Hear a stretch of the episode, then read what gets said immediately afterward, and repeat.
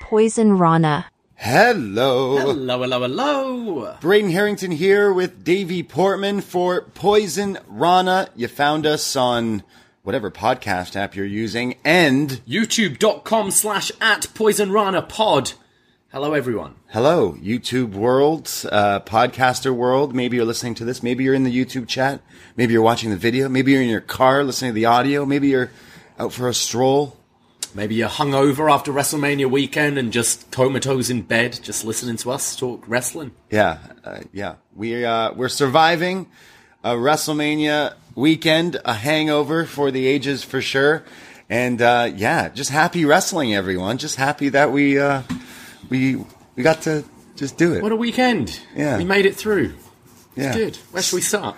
Yeah, we got a lot to talk about today. So this is why a little impromptu Monday after Mania podcast, just covering a bit of all the stuff that we watched and some crazy news in the world of wrestling. Seems like quite possibly the biggest news ever involving WWE coming out the same weekend as WrestleMania and all this stuff. So just pretty crazy. We'll put our business suits on. We'll get our suits and ties on and give our legit business analysis. I'd rather just talk about Shane McMahon's quads, to be honest. I want to talk about the Cinnamon Toast Crunch guy. Yeah, exactly. Or Vince McMahon's mustache. Yes. Or that time KO had to eat the Snickers in the post thing. We'll talk about it all. We'll jump into everything from this past weekend. We're talking about we're a little hungover. That is because we hosted a WrestleMania watch party in Toronto for two nights.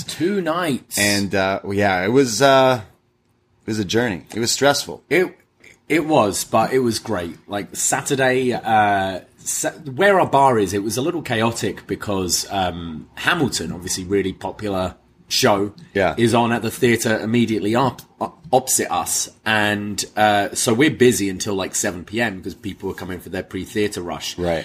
And wrestling fans are dedicated and want to make sure they get a good spot and stuff. So we had people showing up like way before we'd even set up, 4 or 5 p.m. We're then trying to create like extra screens. The sound was broken outside, so we're trying to fix that. I'm running back and forth trying to fix audio, yeah. People coming up to us being like, oh, can I buy a ticket yet? Some people who we tell it'll be outside and then will tell us it's cold outside. I'm like, yep, that's... I told you. Yeah. So Saturday was a bit chaotic, but once everything got going and kind of smoothed out, I think people had a good time. But then yesterday we kind of learnt from the previous night, and yesterday was so smooth sailing. And definitely got to sit down and enjoy watching WrestleMania Night 2 a bit more. We had a friend Graham sorted us out with an awesome projector, so that looked great. On a huge screen. Shout out to anyone listening who was like there or involved whatsoever, because we've been doing these things, these bar events, and we did a Dynamite after party. We've done watch parties before and tailgates and stuff like that. And this one was like a bit of a bigger bar because it's WrestleMania. People want somewhere to go and watch it, and like trying to do all this stuff can really be, like we said, stressful trying to make things work. It's like, okay, well, great. The audio now isn't working here. And then, people get all upset and then you try to move them. Well, now I'm sitting in front of a TV that's smaller. I know, but also like walk-in people, we've been sold out. So it's like, we're trying to give our actual ticketed people the proper seats and then letting, if we do have more room and then seat. Yeah. And then like the walk-ins and stuff. So trying to, again, we're like, running events here, like trying to figure out, you had a whole floor plan and trying to see people and trying to make people happy. And, then we got people like our lovely friend Steve, who's like, oh, hey, Davey, I know that you're running around doing a million things. No, he didn't even say that. No. I need ketchup. And you told him to F off. So shout out, Steve. He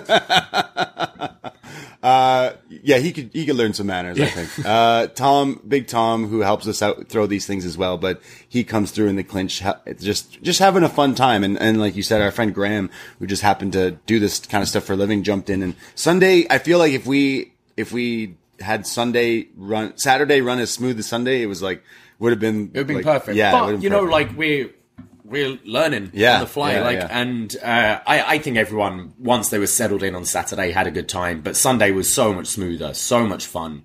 Outside was a little warmer, like the outside patio, which we had it on with the sound, looked really cool, I thought. And, yeah. And some of our walk-ins actually really enjoyed. Yeah. I was like, I've got space for you inside. And they're like, I'm good. I've got a fire going. I've got my own personal screen. I'm good. Like, it was lit. Yeah. Literally, because, we had like the inside of the bars and there's TV screens. And like you said, we had a projector and we had music going beforehand, wrestling themes, green light, all that stuff. And, then we had like, different areas of the bar that you could like watch different parts with different, that one half of the bar's over here with the screens, one's over here with the screens. And then you said we had a whole outside enclosed patio with like little fires with the TV and the audio blasting. And like people were just chilling and having a good time. And that's literally what we set out to do. It's like, hey, no one else is doing this. Why shouldn't there be a party where people get together and watch wrestling and have fun? And that was our goal. That was simply it. If we can, make a few bucks, sure. We took a lot of the money that we knew we would make into buying like replica titles, and shout out Tom, the replica king, and we had buying people prizes. Their own titles. Yeah, as well. It was just a whole like wrestling party. You made like trivia sheets and games that people could fill out at the table. We did we did raffles, and like people were buying raffle tickets. We didn't do the length of Cody's entrance. We realized it would have been a little bit chaotic. Too hard. People just wanted to watch it. Yeah. So, yeah. The staff were fantastic as well. They were saying how, what a nice crowd wrestling fans are. And it's true. Like, we're different from, your boxing crowd, your UFC crowd. Yeah. We're polite. We're fun. I was so happy, especially yesterday. And thank you to everyone that came, and hopefully we can do more of these and see more of you at these events. Yeah, it was great to see. We have obviously our some of our listeners. We had the McDonald's get their VIP booth night two. We gave our world champ patrons. This is what happens if you're a world champ patron or a patron of ours. You get treated very well. We give them individual, like, their own hangout with us. Essentially, our whole crew was there, and I love that we have our like family of supporters and not just listeners, because some people are like, hey, I love wrestling, don't really listen to podcasts, but I love coming to your events, and I'll continue to always show up. And I'm like, that's also amazing. And just having people say like, hey, I had a great time, thank you so much, it felt good. We had 2 guys fly from Halifax, both 3 from Cape Breton if you include Andrew from Cape Breton as well coming over. We had these 2 guys, they found us on Google, they're like, we're flying in for a Leafs game or something, and we wanted to watch it somewhere, and you were the only place, so we came, and they were funny. They were really fun. We just had a lot of fun. And for anyone listening, maybe this is your first time listening and you found us at the bar, like, we'll definitely be doing more. We were teasing the Forbidden Pour weekend happening later in June. So look out for more things, definitely. But we had a fun time. Shout out April, working the door. Oh, April was great. Yeah. Shout out the wrestling pins. I think I might sell them online because people are loving them. So looking forward to trying some things out like that. But just it was so much fun. And we got to watch WrestleMania. We did. With friends and getting your Poison Rana menu, the drinks. The drinks were very popular. It was a hit, man. I mean, as soon as I was telling people, like, hey, you order from this and you get a free raffle ticket, people were like, can I cancel my order? I want a banger bomb instead. I'll have a banger bomb. Yeah. Which we had a banger bomb for the Sheamus match, didn't we? We had like 13 of them ordered to our table. Yeah. I was like, 1, 2, 3, fuck. You were like, how many more? Just keep bringing them. We'll pay. Eric Marcotte made the trip from Sudbury. He crashed on our couch this weekend, and he loved the KOD. I don't know. Remember what was in that shot. That's Chambord and Frangelico. It tastes like a PB&J. Yeah, it was amazing. I'm pretty sure he ordered like 12 of them last night. So shout out Eric as well, who's on a bus back to Sudbury right now as we speak.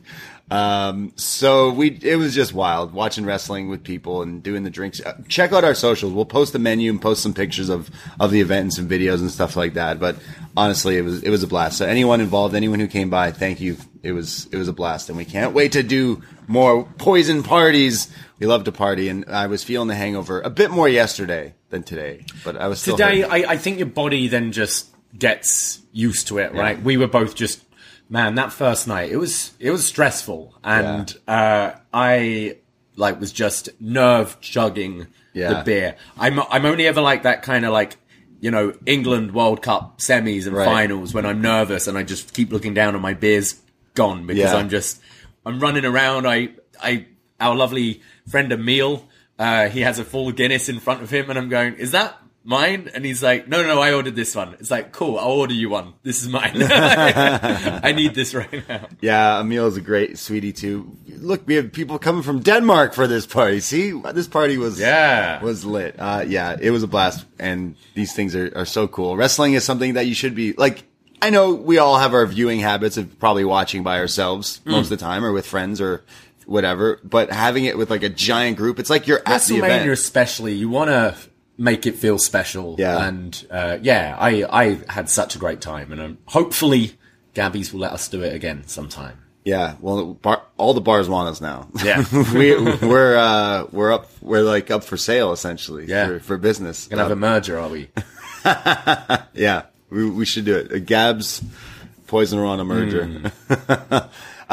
So we watched WrestleMania this weekend. We're a little hungover, but somehow we survived. We promised ourselves, if this all went okay, that today we would record a podcast talking about everything, and then we'd go to Hooters for all-you-can-eat wings. That's all we said, if we could do this and pull this off. All you can eat wings for like $19. So we're doing it, guys. Yeah. That's that's our prize. My hands are still covered in wing sauce from yesterday. Yeah, we already ate wings yesterday anyways, because Gabby's does have great wings. But like, yeah, I don't know why that was the one thing that we're like, let's get wings. Well, I normally work on a Monday. You normally go to your girlfriend's in the evening or whatever. Yeah. And it's Monday. It's all you can eat wings. So we're going to go. This is how we're celebrating. We're going to go to Hooters, Toronto.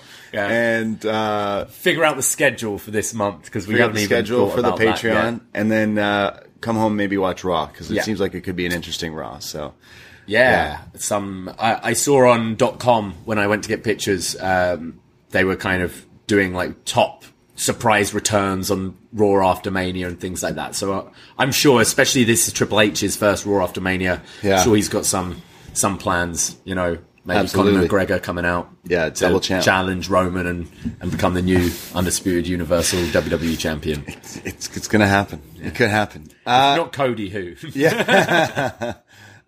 So we'll would also check out. Sorry, you should check out our Stand and Deliver review over on the Post Wrestling feed. Our post show from Stand and Deliver. That's why Saturday was crazy for us. We watched NXT at 1 p.m. Eastern time.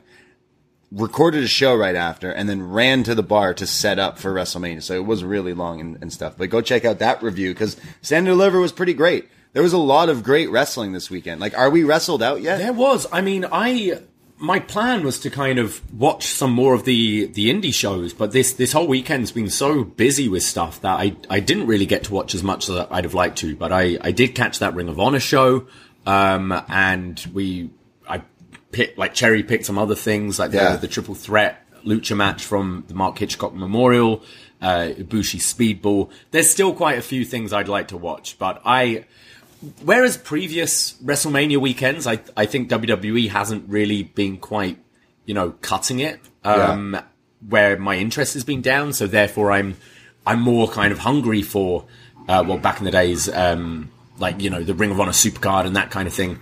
This year, I was excited about a bunch of the matches on both nights of WrestleMania, as well as Stand and Deliver. So I was kind of cool with just the WWE stuff this year, to be honest. Yeah, it was strong enough that it made it almost bigger and stronger cards that made you maybe not so much care about some of the other stuff, which I still did. I checked out a lot of the wrestling this weekend. We could go maybe talk about kind of in order of the weekend, how it went, because I know Thursday night there was wrestling going on. Like, I came home from work and I was like, oh yeah, there's like stuff going on. So I checked out some of the Fight Pass thing was awesome. Like, how much money just for $8 you get like a whole like weekend of stuff. Right. So that was pretty sweet. I watched DDT Goes Hollywood. Oh yeah. Which I would highly recommend people checking out. Was there offensive stuff? Yes. Was there also like ridiculous stuff? Yes. But there was also some really good wrestling. The main event was awesome. Takeshita was great. But I think, Chris Brooks and Yoshihiko? Yeah. Is that the doll? Yeah. Right. They may have stole the weekend with that match. Just saying. So, that was pretty fun. There was a lot of, ass eating. Okay. As well in another match, if you're into that kind of stuff, butt stuff. But that was pretty fun. Then there was Ring of Honor, like you said. We watched a bit of that. Yeah, Ring of Honor I thought was good. I don't know if it completely hit for me. I thought Mark Briscoe, especially losing to Samoa Joe, was weird. Just a mistake. Yeah. I don't think Joe necessarily needs the title. I think it would have been a good moment.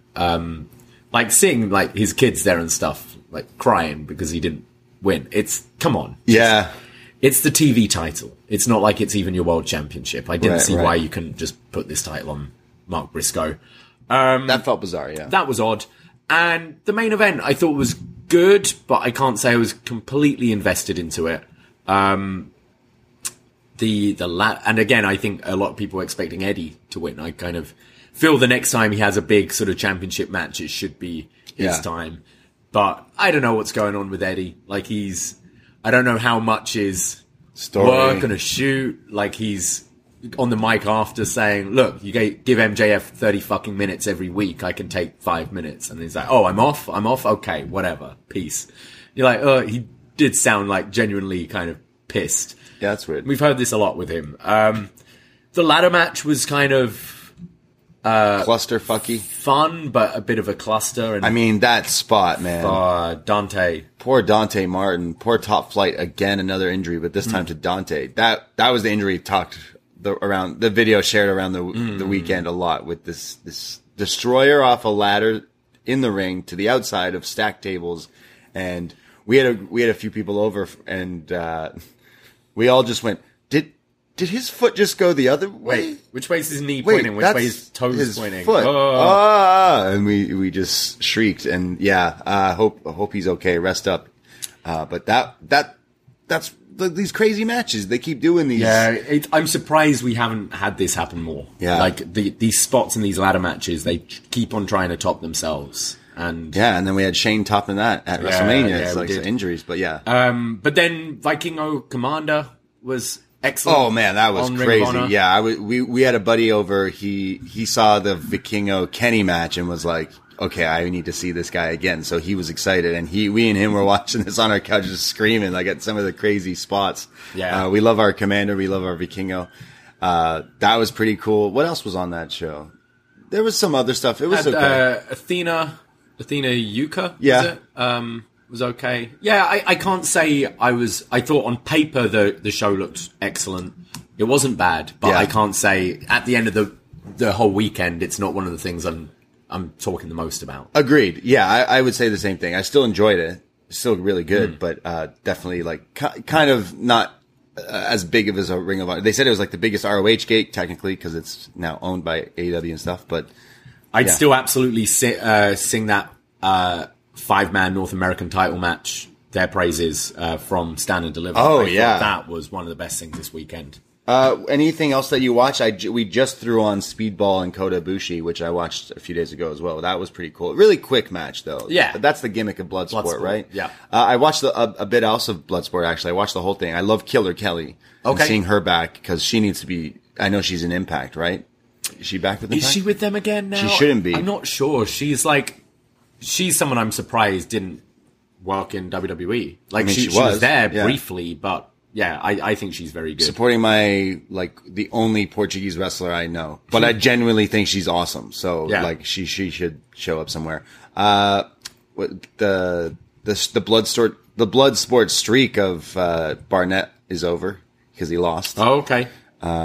That was all right. That was pretty fun as well. I enjoyed Bloodsport. It's an interesting gimmick. I wouldn't be able to watch that all the time. For fun, I used to work at Fight Network. I used to watch Pancrase, where it was similar, right? Like it's real, but there's like wrestling aspect things to it. I forget how that one worked, but so it's like the gimmick. Isn't Pancrase real, but it's wrestling rules, is it? Yeah, I'm trying to remember. Whereas this is like. Fake, but UFC but like, rules. It's a shoot. Yeah, almost. It's like you know who's winning. It's predetermined, but we're gonna fuck each other up. Yeah, it's still fun. Yeah, yeah, I love it. It's pretty cool.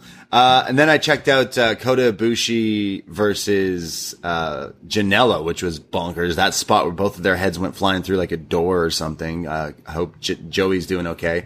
Kota Ibushi, like he's working injured apparently this weekend. Like, are we seeing him showing up anytime soon somewhere? Because like obviously he's in there with the DDT crew working with GCW and his whole history with DDT, because when he came out to face Speedball, he had Nakazawa with him. So instantly I'm like, well, obviously the DDT link there, but Kenny, like, we need, is this a purposely a tease? I think Ibushi's such an interesting person though, where, I mean, we've seen him, you know, working for New Japan without a contract before.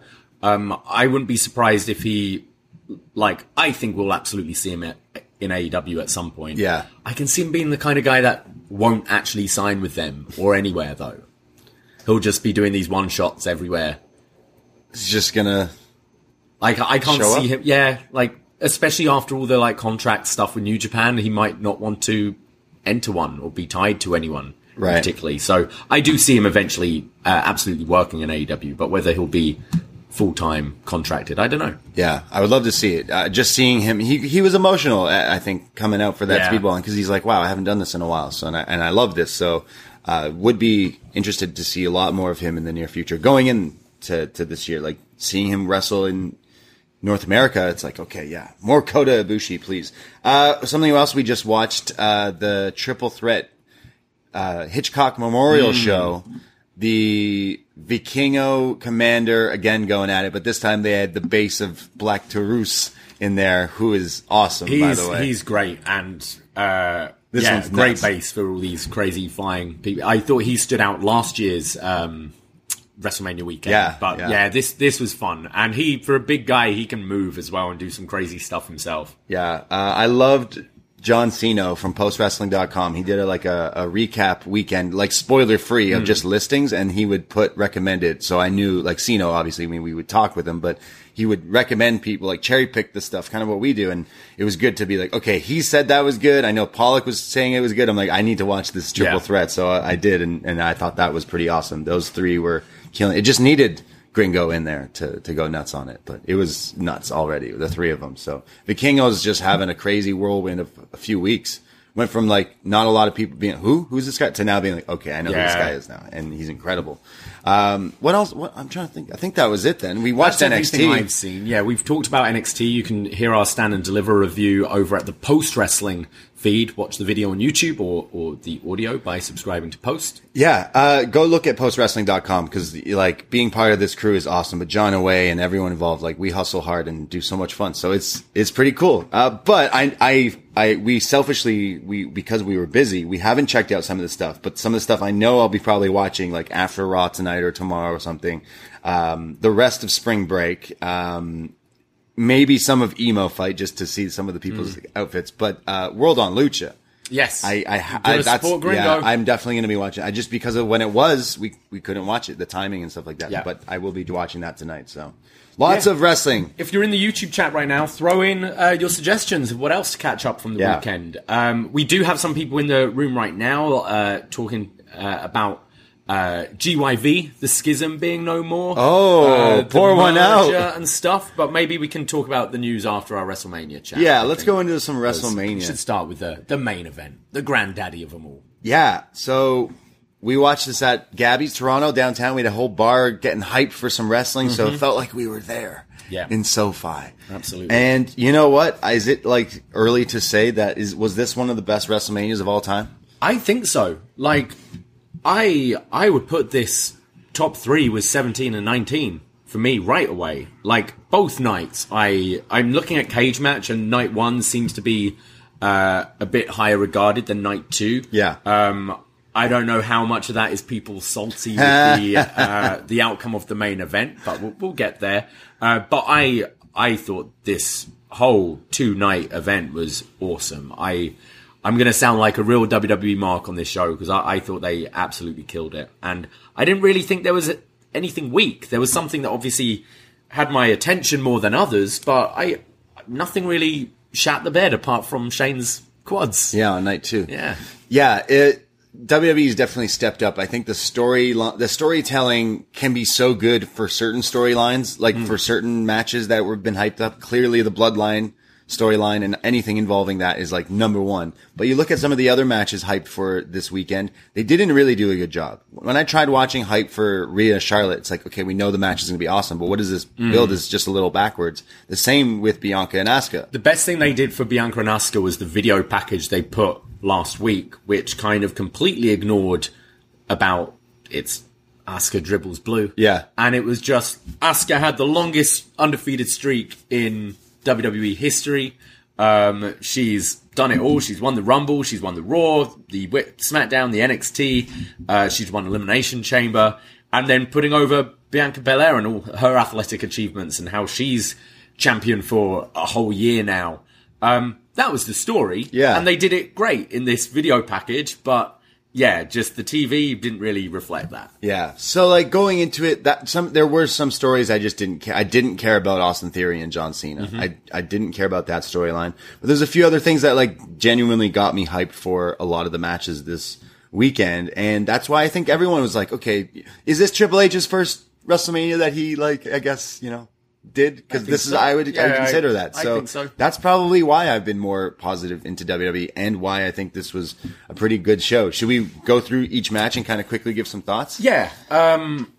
Started with Theory and John Cena, which I can't say I've watched. I was running around. It was okay. There. I know what happens, but I don't really have much to take away from this because this was right at the beginning of the event where it was still kind of crazy trying to get people into Gabby's. Yeah, as all our walk-ins were trying to come in. But yeah, I'm not the biggest Theory fan. I guess they're having him beat Cena here, cheating to win, yeah. Which Cena, you've been kicking out of way worse things. I've seen you, but you're older now. Yeah. That's why, I guess. More hair on your head. Exactly. Sort of. More and less at the same time. Yeah. Yeah. My girlfriend's working the door and she goes, that's John Cena. That's what he looks like right now. I thought John Cena was bald. I'm like, I think he doesn't know that either. Yeah. He's got the hair, but then there's not hair.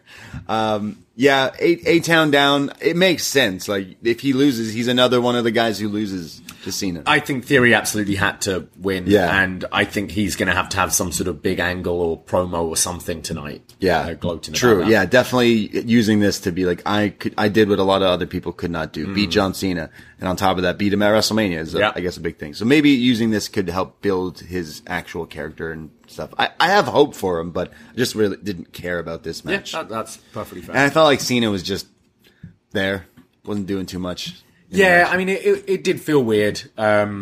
This, like, he was only on TV once, I think, in this build and stuff. Yeah. But I imagine he'll pop up every now and then like this. Right. Is he filming anything? He's got some... He's in a lot of commercials. Peacemaker's having a second season. Oh, okay. I think so. Possibly that. I never watched it, actually. I heard it was good. I started it and really enjoyed it and then just forgot. Yeah, yeah. That Fatal 4-Way tag match, though, that followed was actually, you know, not really for anything and kind of a let's get all these guys on the card kind of match. Much prefer this to a Battle Royal. But this was so much fun, I thought. And obviously you've got incredible people like Street Profits and Chad Gable and the Viking Raiders in there. But I thought actually Braun kind of came with his working boots on and he knows the criticism about, you know, when he's saying about high flyers and all that kind of thing. So I thought it was a kind of a wink and a nod when he climbed to the top rope for a big splash here. But the most impressive thing here was Chad Gable. That suplex. Hitting the suplex with the Chaos Theory, is it? Yeah, like the German, rolling German thing. On Braun. That was awesome. And in a funny sort of way, I thought, took away from when Lesnar finally suplexed Omos the night two. Because this was like Chad, little Shorty G, hitting it to the Monster Among Men. I thought it was really fun. So Street Profits win. I think they're the right choice. I think they're the most like established tag team and can go forward. But I actually really enjoyed this match, which, you know, this kind of match another year would be a smoke break. But I thought these four teams were kind of like, all right, it's WrestleMania. Let's try and prove something. Yeah. Hey, we got less than 10 minutes. Then let's just go out there and do something pretty fun. And I think all teams hit their mark perfectly. The pairing of Ricochet and Braun really works as well. Yeah. I think, two guys I don't really often care about, but when put together, I'm like, hey, you're pretty fun. And I'm a huge fan of the Viking guys, but they haven't really done too much either lately, but great WrestleMania, like throwaway match, like really fun for under 10 minutes for sure. Then we had the Shawn Michaels WrestleMania entrance. Oh, yeah? From Logan Paul. This entrance was pretty ridiculous, where he zip lines? I mean, we didn't talk about the set. The set this year was crazy. Oh, gorgeous. It's like the Oscars. This was And it had the kind of movie posters, but for the match graphics. Right. So, like, the people were in the movie. This was one of the coolest looking sets. I think this, like, 33, not much is touching that Orlando the roller coaster set. But I thought this looked beautiful. The big steps, the big red and gold. Yeah. I thought that this was one of the best sets for a long time. Yeah. And looked even cooler when this guy, Logan Paul's flying in there. Yeah. Looking ridiculous. Out of all the people, he gets the Shawn Zipline type entrance thing. It looked great. I can't. So we were then. Can't even hate on it. I can't hate on it. We were then going, okay, who's going to be the reveal in the prime bottle? And I'm trying to remember. I think Eric said Randy Orton. Okay. I thought it might be Grayson Waller going to be teaming with Logan Paul. With Logan, right? But of course, it was KSI. It was KSI hanging out, yeah, in the prime bottle. I mean. Like this thing, I don't know why this drink is so popular, but it is. Like I've still not tried one. We live in Toronto, and like I see people going to specific places to buy them. And like for people who love energy drinks or powered, there's an energy one and there's a non one, and like I see people buying. Yeah, I see people buying them all the time and drinking them all the time. Mm. So whatever they're doing is working. Yeah, and this was pretty funny to have them come out in the prime bottle thing. This match was pretty fun. But then Seth's entrance gear as well. Oh, right. Yes. He looked good. What was it? It was like Jeff Jarrett kind of pink straps. And then he just had like balls on his gear. It looked like. Yeah. He came out like he looked like these weird red chaps kind of. It was ridiculous. Double J Seth Rollins. Yeah. Slutty Seth Rollins is what it looked like. He was like the outfit, he's like, oh, it was very strange. Yeah, but it worked, I guess. And the match was a lot of fun here. Yeah, I mean, when the prime model took the spot through the table, that was that was hilarious. You know what, Logan Paul, really great. Knows like picked this up so fast, considering he did not. And it's not just doing the cool moves; it's being able to play with the crowd, being able to play with the camera, like the audience at home, giving those sort of smug. Yeah. Looks and stuff. He's really got it. Honestly, like promoting your drink, being the bad guy, getting the cool entrance. Like this guy's living like the dream, essentially. Yeah. I kind of hope he does stick around. I know there's talks after this he was kind of maybe done or something, but the way he's been wrestling, it feels like you know him, Pat McAfee, Bad Bunny. They're going to be in and out. Yeah, I think a lot. Yeah. I think it's good for both like companies, like Logan and WWE, that kind of thing. It was fun, and it really like got me into some of the like silliness with the prime bottle. It's just like as silly as it is, like that has people talking about it. That has people like it had people howling at it. I got to think Seth is probably going to be an opponent for Roman down the line. We have had the match before, but now with Seth as a kind of full babyface, I think giving him a big WrestleMania win, I wouldn't be surprised if he's one of your next challenges. Big guys, for Roman. Okay, yeah, for sure. We had the 6-woman tag team match, meaning the legends of Trish Stratus and Lita, Hall of Famers, right? Coming back to team with Becky Lynch, a future Hall of Famer for sure, teaming up to take on Damage Control. My girl, Io Sky, she's still Io Shirai to me, but Io Sky gets me high. To see Io in there with Lita and Trish was pretty cool. The match itself didn't get too, like, next level crazy, but I would say that it was still just kind of cool seeing all 6 tie up here. It was cool. Yeah, it was cool to see all these people. Like, we've obviously been following the like Damage Control right from NXT, Bayley and Dakota and Io. Team Kick. And then it's cool seeing Trish and Lita with Becky, but I didn't think much of the match. I didn't think it was bad, but this I think was, you know, you just had a big match with Seth and Logan, and you know what you've got coming up. So I felt this was a bit of a, like, just chilling with this one. Yeah. Well, the legends there, Trish, Lita, and Becky beat Damage Control, which is damaging for Damage Control. Like, what's going to happen? Are they going to stick around? Yeah, I don't know. Is Bailey gone? Rey Mysterio versus Dominic Mysterio. Father versus son. I don't know what the hell this was, but I loved it. From entrance to the end of the match. This was fantastic. And this was where the bar were really getting... We were like buzzing. There was like Dominic's entrance with the escorted out by the police. We get this video package with that they've been shown where he's like in jail and all this thing, like him, and then he's the sirens, right? The things bring him out, and he's in there. He's got his gear, but he's handcuffed. He's acting like this total badass, and Michael Cole's like Judgment Day Rey Mysterio mask. Yeah, it was like a Halloween Havoc Judgment Day Rey Mysterio mask. That mask was lit. Yeah, this had me laughing so hard. But he looked sick, and like the sea of booze, and then I didn't know how they could top that for Rey's entrance, but someone had the great idea. Someone needs to be like applauded for. Yo, what if Rey Mysterio just comes out with Snoop Dogg in a lowrider? Fuck it, we'll play Eddie's theme too. Dude, I have not marked out like this for a long time. I think I would have started screaming if I was at this event. Just, love it. He came out, not only, it's in California, so he came out to Snoop and Dre, like played that first. Yeah. Then they played Eddie's theme, then they played Ray's theme, while they're all coming out in a lowrider. This was one of my favorite entrances just of all time. This whole thing, this story's been so great. Again, like a story they've built over time. I think they kind of chilled it at the right time. We're moving Rey to SmackDown for a little bit. And I think they've done this perfectly. And yeah, the crowd really getting into it, like when Dom throws the drink in Aaliyah's face and then Ange slaps him and then Rey pretty much gives him a spanking. Like the bar were going nuts, and we actually had it during this match. A couple of the kitchen guys coming out like, whoa, what's going on here? Because they clearly hear this crowd getting like rowdy, and they're like, oh, it's Rey and his kid? Fuck yeah, like this is great. Kid. Yeah, beat your kids. Like, so fun. This was great. Yeah, fantastic. It just done well. Look, Rey Mysterio's like so many years removed from his prime, but like, is he? Because like, he's got down, you're the legend, you're Rey Mysterio. Like, non-wrestling fans know who you are. So you can now do all the WWE stuff with, you know, getting involved with his wife and stuff like that. He's done before, but like, he's so good at everything. And then Dominic, like, they tried it with it working as him.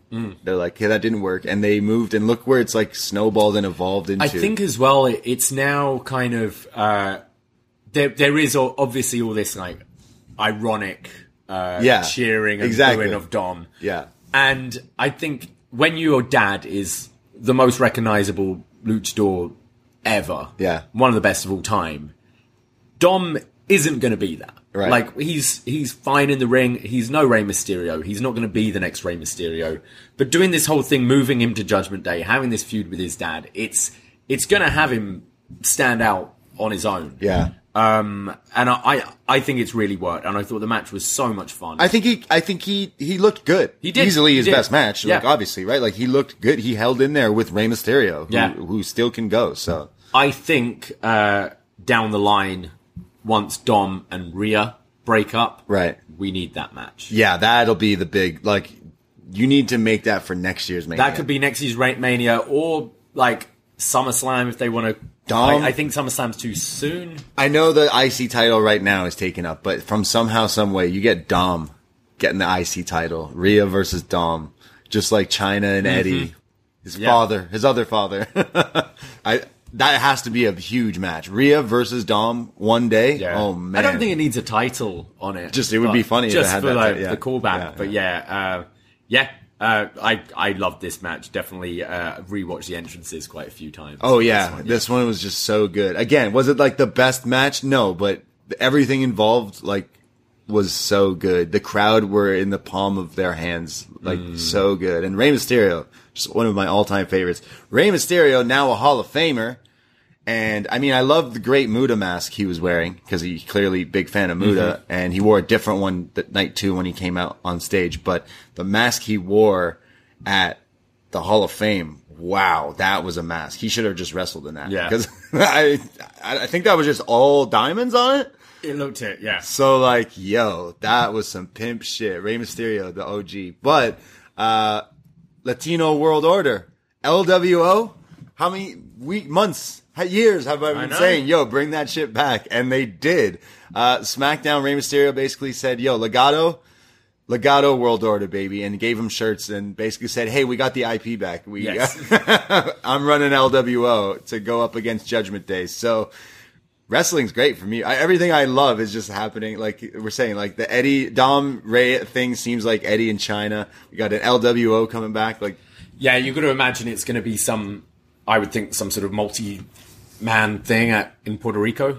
Yeah, so Bad Bunny got involved. He was doing the Spanish call, which again was super lit. Mm-hmm. But I think it's Ray and Bad Bunny versus, Ray, Bad Bunny, and Santos versus Dom, Priest, and Finn. I don't know where we do that. Somehow, some way, that would be the big thing. But Bad Bunny wrestling again for sure. Mm. Bad Bunny, baby. Bad Bunny coming out in the LW. That's why they're like that visual with him wearing that. Oh man, that would be pretty sweet. But yeah, honestly, great WrestleMania moment and match from Rey Mysterio and Dom. It's just like had everyone hype. And are we crazy? Are we alone on this? Because we just I don't think so. Yeah. I don't think so. I think most people love this. Well, Judgment Day didn't get a dub with Rey Mysterio here, but they next went to Rhea Ripley, the Royal Rumble winner this year, taking on Charlotte in a WrestleMania rematch that definitely delivered and blew their last encounter out of the water. Charlotte's a weird one because there are some people she just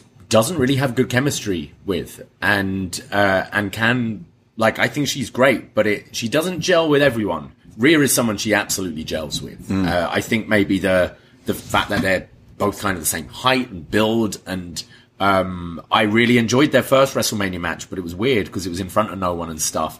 This felt right. And now Rhea's character, like, way more established who she is.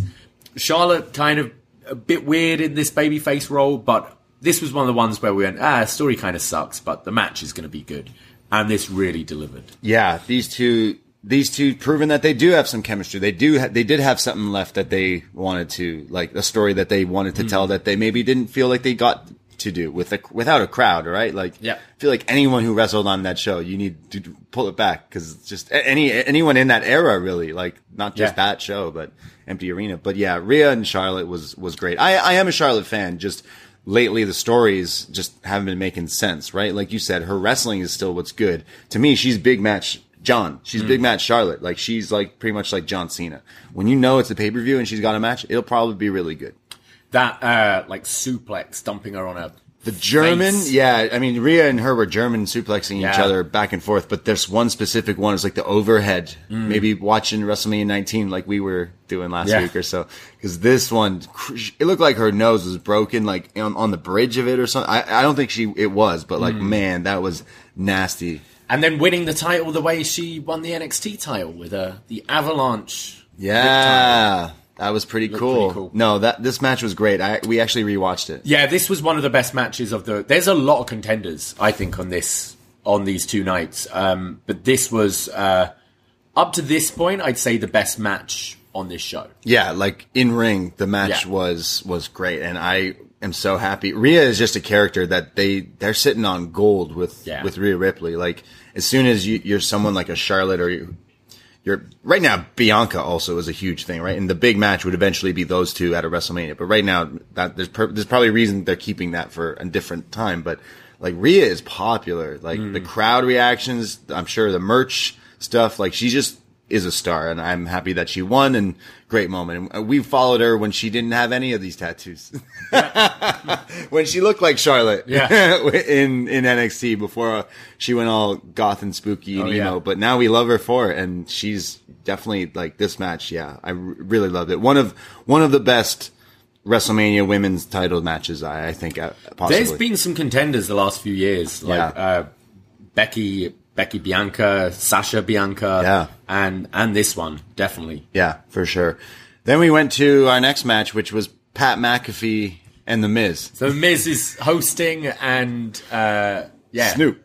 With Snoop, right? There. Snoop was in and out of the show all through both nights. And then Pat just comes back and beats Miz. Michael Cole's losing his mind. Yeah, Michael Cole's happy. Pat McAfee was here. So Pat McAfee's busy doing football stuff? I think so, yeah. Yeah, but he still... Yeah, this was fun, and it needed something like this between the Women's Championship and the tag title match, absolutely. Just to, break things up, a bit of fun. The crowd loved Pat. Miz is always great in that kind of host role. Right. get the shit beaten out of him. Yeah, beat him up. Yeah, so this was pretty fun. Yeah, I never have a problem seeing The Miz get beat up. Yeah. Good, wholesome family content. Then it's the main event of night one, and we all, I mean, well, I'm speaking for all wrestling fans, I'm sorry, but we were all hoping this got the main event slot. No disrespect to Rhea and Charlotte. They went out there and proved, hey, we could have main evented. Like a main event we could have main evented too. All the respect to them. It needed to be this. Yeah, it needed to be the story that's just been going on for like forever with the Usos being part of the Bloodline, with Sami Zayn, their former now friend, and his old friend Kevin now teaming with him. Like the story, the video package has just been great. First time since WrestleMania 1 that a tag match has main evented. Damn, I didn't even think of that. Which is pretty cool. Really?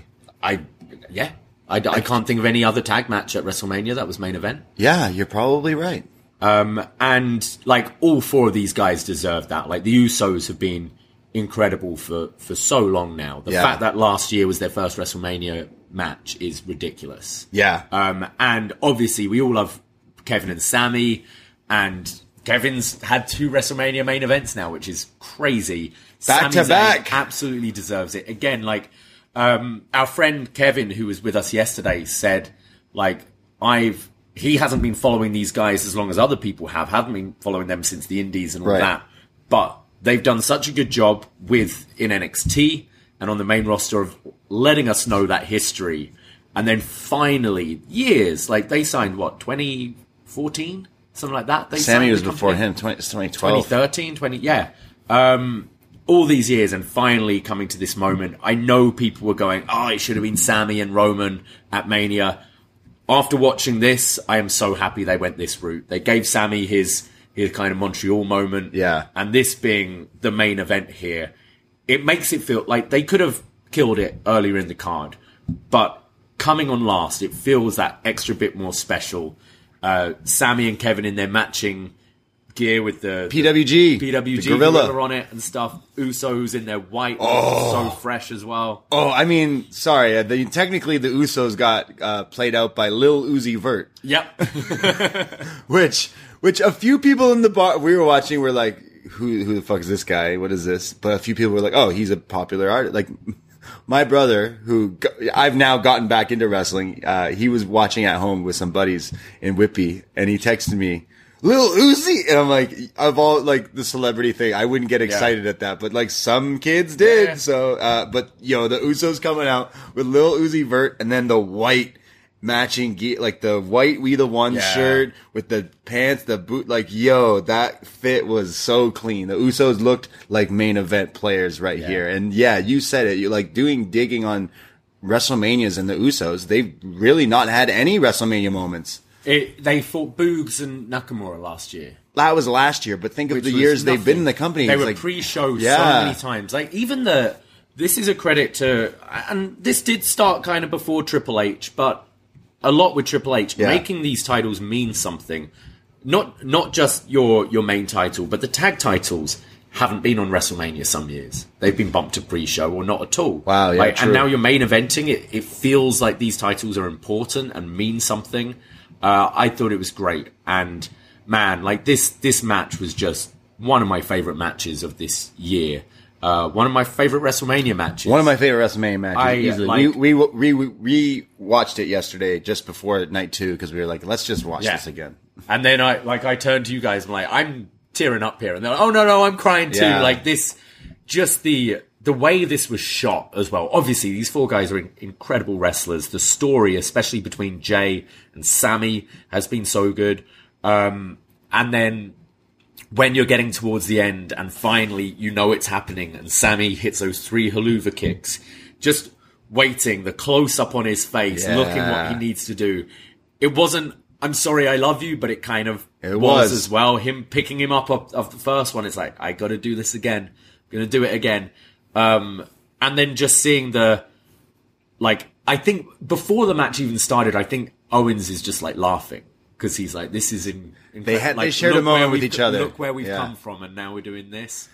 And all then, the high school gyms, bingo hall. I mean, I've seen them both on the indies way before, and it's like so crazy, man. In California as well, the home of PWG, where they've made that name. They really sell, like Michael Cole in commentary when they were making their entrance together, like almost tearing up, hugging each other nonstop. Yeah. Like, I could only imagine, man, not just doing it by yourself, but doing it with your friend. Like, that's just a moments for you guys, right? But they were pushing, like, look at these two. Like, these aren't like your typical superstars. These are like the blue collar, the hard workers. These guys fought tooth and nail for their lives, their families' lives, and depended on only themselves to get here. Like, Michael Cole really set that, like, you know, you got Kevin Owens wrestling in a shirt and this homeless guy, his partner, Sami Zayn. So it's like, I got what they were like trying to say, that like they're the every man, right? It's kind of similar to some stories like Mankind or Daniel Bryan, right? So like you got like so invested, like, yo, these guys have, how many, you know, floors did they sleep on or car rides did they have to get to finally do that? And it's like, okay, fuck, they're here. This is so great. And then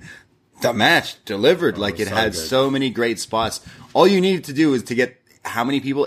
Almost 80,000 people to just beat up Sammy for a while. Tag back. It was simple, but oh man, it's so good. And the last like 10 minutes was just a nonstop cinema. Super kicks everywhere. Super kick party on KO for sure, right? I love it. Can be overdone, but when it's deserved, it gets me going. When all four, like, they've been having this war, they get back, and it's like standing opposite each other. The ref there is like, whatever, lads, have at it. And you get the hockey fight in the middle. So good. Like, just pure goosebumps with this match. And then when you're seeing like Sammy's wife crying in the crowd, and Kevin and Sammy just tearing up. Like, you can't... Yeah. I'm tearing up again now. I fucking love this. And this is why I love pro wrestling, when it's done like this. And as much as I love, you know, I love AEW, and I love... There's so many, like, great in-ring matches. I love... There's something really special about having everything come together. Great story. Great performers who you care about. They're character-wise.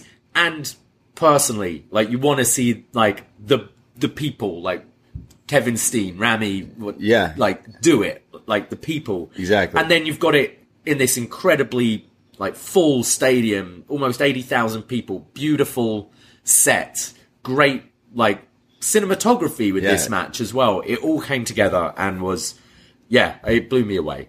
Yeah, honestly, this main event match was awesome. I'd go really high on it. Definite match of the year contender. WrestleMania moment, like, right there for Sammy and Kevin winning the match. Usos losing this crazy streak that they've been on as well with these titles, both titles. Sammy and Kevin both holding up the titles. Like, this is WWE. They needed this again. Like, we all know the last time two friends ended a WrestleMania, and that's been erased from memories essentially, you know. So it's like we got that with a whole new generation of two guys that we watched and clawed, the people's champions. How long do you see them holding this for? That's a whole next thing. As much as I was like, I like you, this made me feel so happy for the, you know, these are just characters I watch on TV. I don't know these people personally, but I'm rooting for these people because I followed this and wanted to see this. The match delivered. It was amazing. But now I'm like, yo, they're bringing tag team wrestling back now. The way they treated it. I think if you're not having Roman on every PLE, I think you can absolutely main event with these two. Yeah, these guys, Street Profits, Viking Raiders, FTR. Edge and Christian. Edge and Christian in Toronto. That's my... Edge's last match. Or SummerSlam. Or something like that. Yeah. Ladder War, Edge and Christian. Yeah. I mean, I think you can do the ladder match with the Usos down the line as well. I'm getting excited thinking of all these matches. Yeah, yeah. I think you can also have some like makeshift teams perhaps going up against them as well. But imagine Sammy and KO didn't stay. I know. Imagine like they could be wrestling on Dark.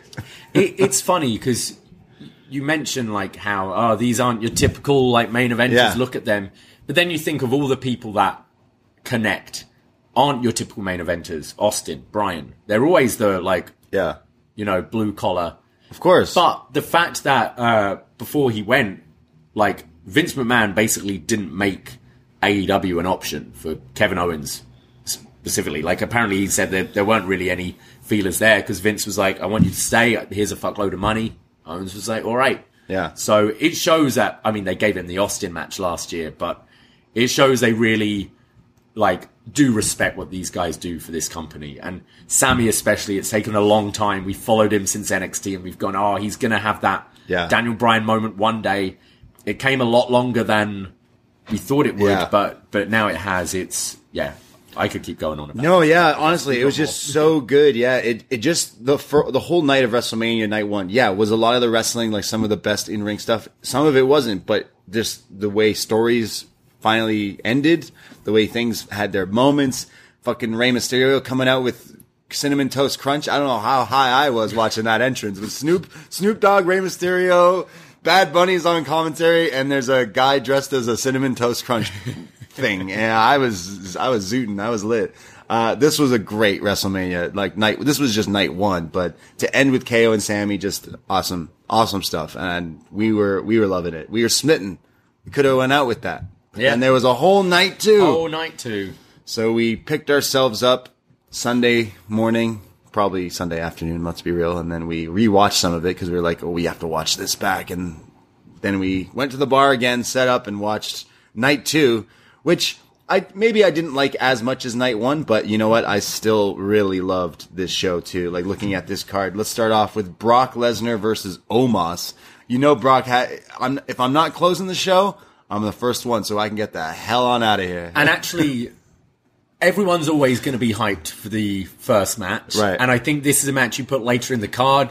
People might choose to go have their smoke break, toilet break, go to the bar, look at merch, something like that. I think it was pretty smart starting with this because then you're like, all right, I'm kind of pumped. Let's see Brock pick this guy up.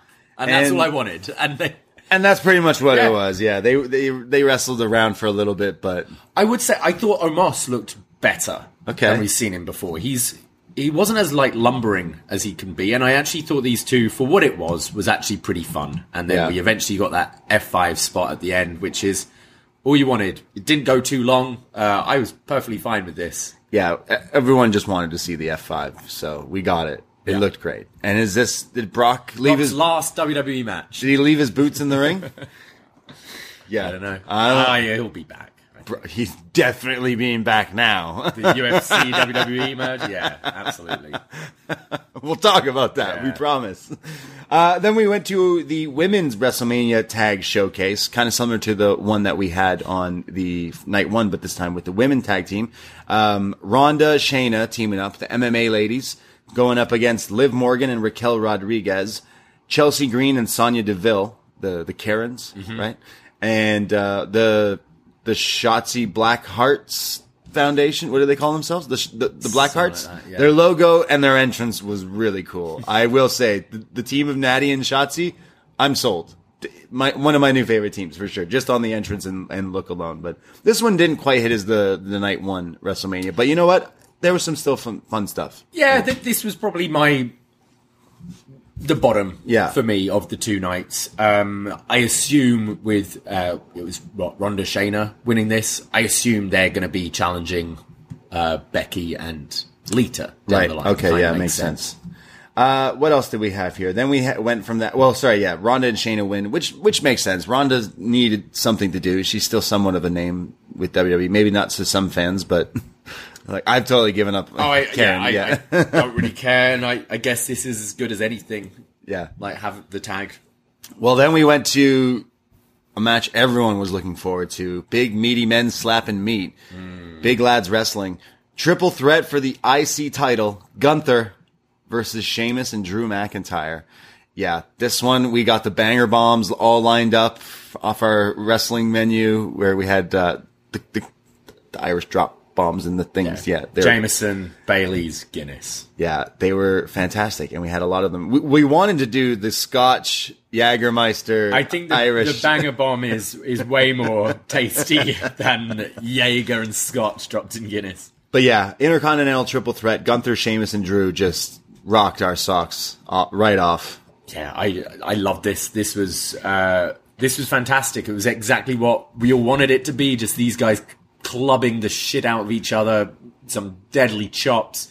There was different colored chests on each guy. It was wild. I loved the the Sheamus 10 beats of the barrel to like it's like Drew, 28 of them going, or something. Keeps going. I thought he was going to try and do 39. Me too. And like that's when this bar like picked up, and this SoFi Stadium did as well. Oh yeah. I was surprised Gunther winning here. Oh, Gunther getting a big entrance here as well. Oh, yeah, with his lads introducing him there. We got Johnny Sins introducing Gunther. No, I thought this was awesome. And, I came around to the idea of the triple threat. At first, I was like, oh, man, I kind of just want the singles. Yeah. I thought this really worked. And real different kind of triple threat to what we're used to with these three. But yeah, Gunther, they're going all behind him. And this IC title feels like something. And I even wonder if you want to do a IC versus Universal at some point. Whoa. Like, both of them on this incredible streak with these titles. Wouldn't be surprised if we see that down the line with Roman and Gunther. This is so cool. Also, I'm so over now that, remember when we were upset, he changed his name to Gunther. Yeah. I just call him Gunner now. Gunna, and he's great. That's what I call him, and it's fine. The name works. People chant that. People chant, like, things for him. Walter was a ridiculous name as well. Yeah. You get used to things, and I think Gunther works great. So, Sheamus is a ridiculous name as well. You just get used to it all. I can't believe it, because like Sheamus and Drew had to be some of my least favorite wrestlers to watch back years ago. Mm. And look, the like evolution of them is just awesome. And I was rooting for Sheamus by the end of this match, and the heartbreak of him losing was like, damn, okay. However, he needs to be the one to take it off him now. Like, I thought that's where it was gonna, and now you just made me go, wow, they really went with Gunther. Good for Gunther getting the WrestleMania match and a win. Like, wow, he's made it again from these small venues. It was a very definitive. It kind of reminded me of the Roman Edge Bryan triple threat, where at the end it was Gunther coming in, powerbomb to Sheamus on Drew, powerbomb on Drew on top of Sheamus, and just definitively putting like both guys away for the win. This was great. I don't know what my match of the weekend is yet, but this is up there for sure. This on Cage Match is the highest rated match so far with 9.46. Yeah, this one was great. And then I think the tag on night one, 9.22, Charlotte, Rhea, 9.01. Some real highly rated matches. This one I want to watch back. We gotta rewatch this tonight because it's so before Raw, because this one just blew me away. Gunther, man, he's just so good. And you could feel like, oh, we're fans, but you could feel in the bar, right? Oh, this match is now.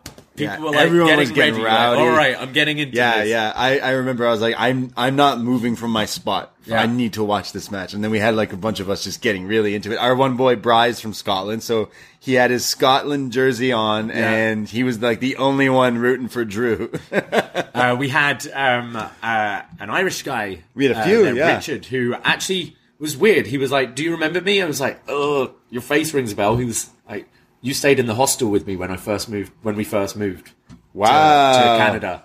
Oh, and wow. He's like, I remember we went on one of the bar crawls and people were like, "Oh, what sports do you like?" And he said, "I like wrestling." And someone was like, "Oh, wrestling." And then I was like, "No, I love wrestling." And we just started talking. I was like, "Yeah, it's all coming back." That's crazy. So I was walking around. I saw these posters and I was like, "Yeah, I want to go to this." And he's from Ireland. It's you hosting it. Yeah, so, that's hilarious. So he was obviously Team Sheamus. We had a few Irish. We had some servers as well that were from UK and stuff. So they were like, "Ooh, I like this guy here, this Shamey." And then people know like. A lot of people in Ireland know who Sheamus is.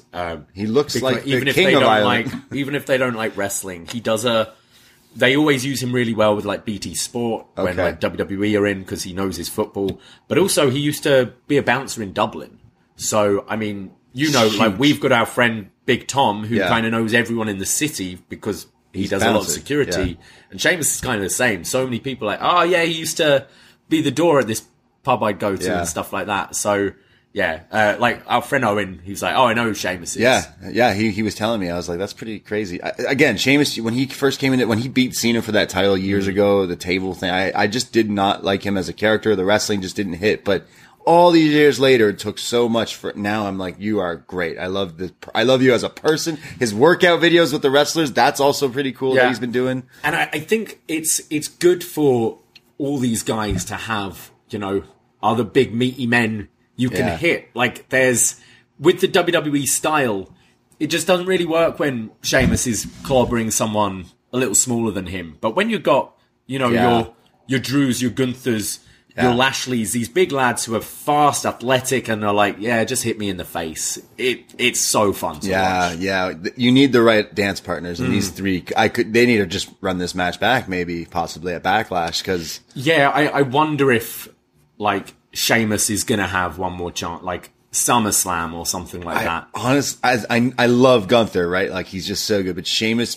genuinely making me go, this guy needs to beat you. This guy needs to beat you. They've done it right for me as a fan. Like, and they've done a good job of when he eventually wins this IC title, it's going to mean something. And you're right. It should be against Gunther. Yeah. Probably. Money in the Bank. Who, like, no one gave a shit about the IC title. Like, a year or two ago. Right. And now it's like, oh man, it's the one title Sheamus hasn't won. We need it. Yeah, good. Like, Money in the Bank pay-per-view is in UK, right? London, right? Yep. I mean, that's close enough to the Sheamus thing they did last time with Drew. True. Yeah. Right? Good point. Yeah. This was great. Probably one of my favorite matches this weekend. Just clubbing each other and chopping each other. Absolutely loved it. We went to the Raw Women's Championship, meaning Bianca taking on Asuka. And, this was pretty good too. I love Bianca in this run. Asuka's just one of my all time favorites. I think everyone was like, okay, just Asuka's getting her retribution here, but what did you think? I was kind of happy they went with Bianca. Okay, here. Yeah. I think, this title reign could go a very long time, and she just keeps on putting on really good matches at WrestleMania. I thought the finish was great, where, I mean, Asuka's not big, but the, like, deadlift from the ground up until into the KOD, so impressive. Yeah, that was crazy. Didn't quite reach Bianca's, like, previous matches, and I think the bar set by Charlotte and Rhea was very high. But I still thought these two had a pretty good match. I was pretty into this. Yeah, I don't think it got to that next level that maybe I think they could have gotten to, because I do think these two are probably some of the best talented performers. But maybe I just had it a little too much. Actually, the storyline going into it, like I said earlier, just didn't excite me as much as I probably should have. But the talent is there. I still really liked it. The KOD shot last night was a big hit. The peanut butter one we mentioned. So tasty. Yeah. We go to our next match. Okay, I'm on Wikipedia here, and it says Snoop Dogg beat The Miz in 1 minute. Is that? Don't believe everything you read on Wikipedia, because that is not true. What happened here? The Miz comes out and says, Snoop, you know, you shouldn't have put me in that match yesterday. You ruined my suit. It was really expensive. And Snoop is like, yeah, well, you're going to have another match. And he's like, yeah, well, like, Snoop, I don't want to fight you. And he's like, no, you're not going to fight me. You're going to fight my boy. Here comes the money. I was so mad because I said yesterday, I'm like, oh, what should I wear? And then I was running late. I was like, I'm just going to wear what I'm wearing. But I wanted to wear my Shane O'Mac jersey. And then... you lost your mind. And he came out. He's back. Yeah. So I'm standing in the bar and watching this, standing next to some friends. And Shane O'Mac's music hits. And the bar goes nuts. But I know that I hear someone losing their mind, and it's you. I didn't have to look over, but then I look over, and from, like, across the bar, you I don't know if you know how to moonwalk, but, like, you can do the Shane McMahon shimmy thing. What do you call that thing? Yeah, like Shane O'Mac shuffle or the Shane O'Mac shuffle. The skip in, yeah. The skip, right? You, in, like, record time, skipped, like, Shane O'Mac from one end of the bar to the other end of the bar, but you did it so fast that you went flying into me, and my Guinness went all over my jersey, which doesn't have any on it. So dude, I did a good job of cleaning it. I was 2 for 2. I covered Trav on night one with Guinness as well. So just some audio visual theater here for listeners. Davey's doing the skip across the bar right into me, holding a Guinness that just I saved it, but like a big. I'm just like you. Like, you were like, I'm not even mad because that was an incredible skip. Like you, that was good. Yeah, you were like, oh, I'm so sorry. I was just like, yeah, that was lit. Wiping off this Guinness, and like the people who saw were like, oh my god, that was amazing. And then like we go over to our group, they all didn't see it. They were all watching Shane McMahon on the screen. Anyways, so all-time WrestleMania. So Davey lost his GD mind over Shane O'Mac. I think the only person really who was like, "Oh my god, never say never." But Shane O'Mac comes out to face The Miz and starts wrestling The Miz, and then I don't know what happened here. He does his... I think he did his back elbow and then did the leapfrog, and his quad just goes. And he drops like a bag of rocks down to the mat, and the crowd, the ref and people are like checking on him, and the Miz does a close up on the Miz. Yeah. So like Shane's not seen again. Oh my God. I'm sorry. And like the guy's okay, but I was dying laughing at this. This was like, was oh my God. So like father, like son. Yeah, quads popping out. We were like, this is a work, right? Like, well, that's what I thought they were doing it because it was so similar to the Vince thing. I thought it was a gag, and it was like Shane's just this comedy character now, and then because they then just transition. But you know, as soon as they're doing a close up of someone and not showing the injury, not even saying anything, not repeat it, like not replaying anything, and just moving on. You're like, oh, Shane's hurt. Yeah. So, I mean, there's some reports coming out right now. We're recording this right after, the day after, but like, I'm sure we'll figure out what happened really, because it looked as if like they knew right away, okay, we got to change some things. So it's like, I don't know if it was the announcer who went over to Soup and was like, yo, you're fucking punch the Miz, punch him and then do people's the elbow. People's elbow. But you know what? It was great. And Snoop looked like the better thinking on the fly than most wrestlers. I know. So like, say what you want about people who smoke weed all the time, but this guy acted real fast. Yeah. He looked like a professional. And you know this guy was stoned. Twice, yeah. And again, like Miz is perfect in this role because he is very quick on his feet. Yeah. And also, he doesn't give a shit about losing to Snoop Dogg. It's like... Snoop literally goes... Wow, you took out my boy. Wow, you took him out, eh? Wow, damn. Okay. Well then fight me. So funny. It was so funny. I can't wait for the trivia question to be in a few years' time at WrestleMania 39, who won the impromptu match between Shane McMahon and The Miz? Snoop Dogg. In 2:12 apparently. Wow. What a WrestleMania moment was this. This is an all-timer. And then Shane was just not mentioned for the rest of the fucking night. Did he get...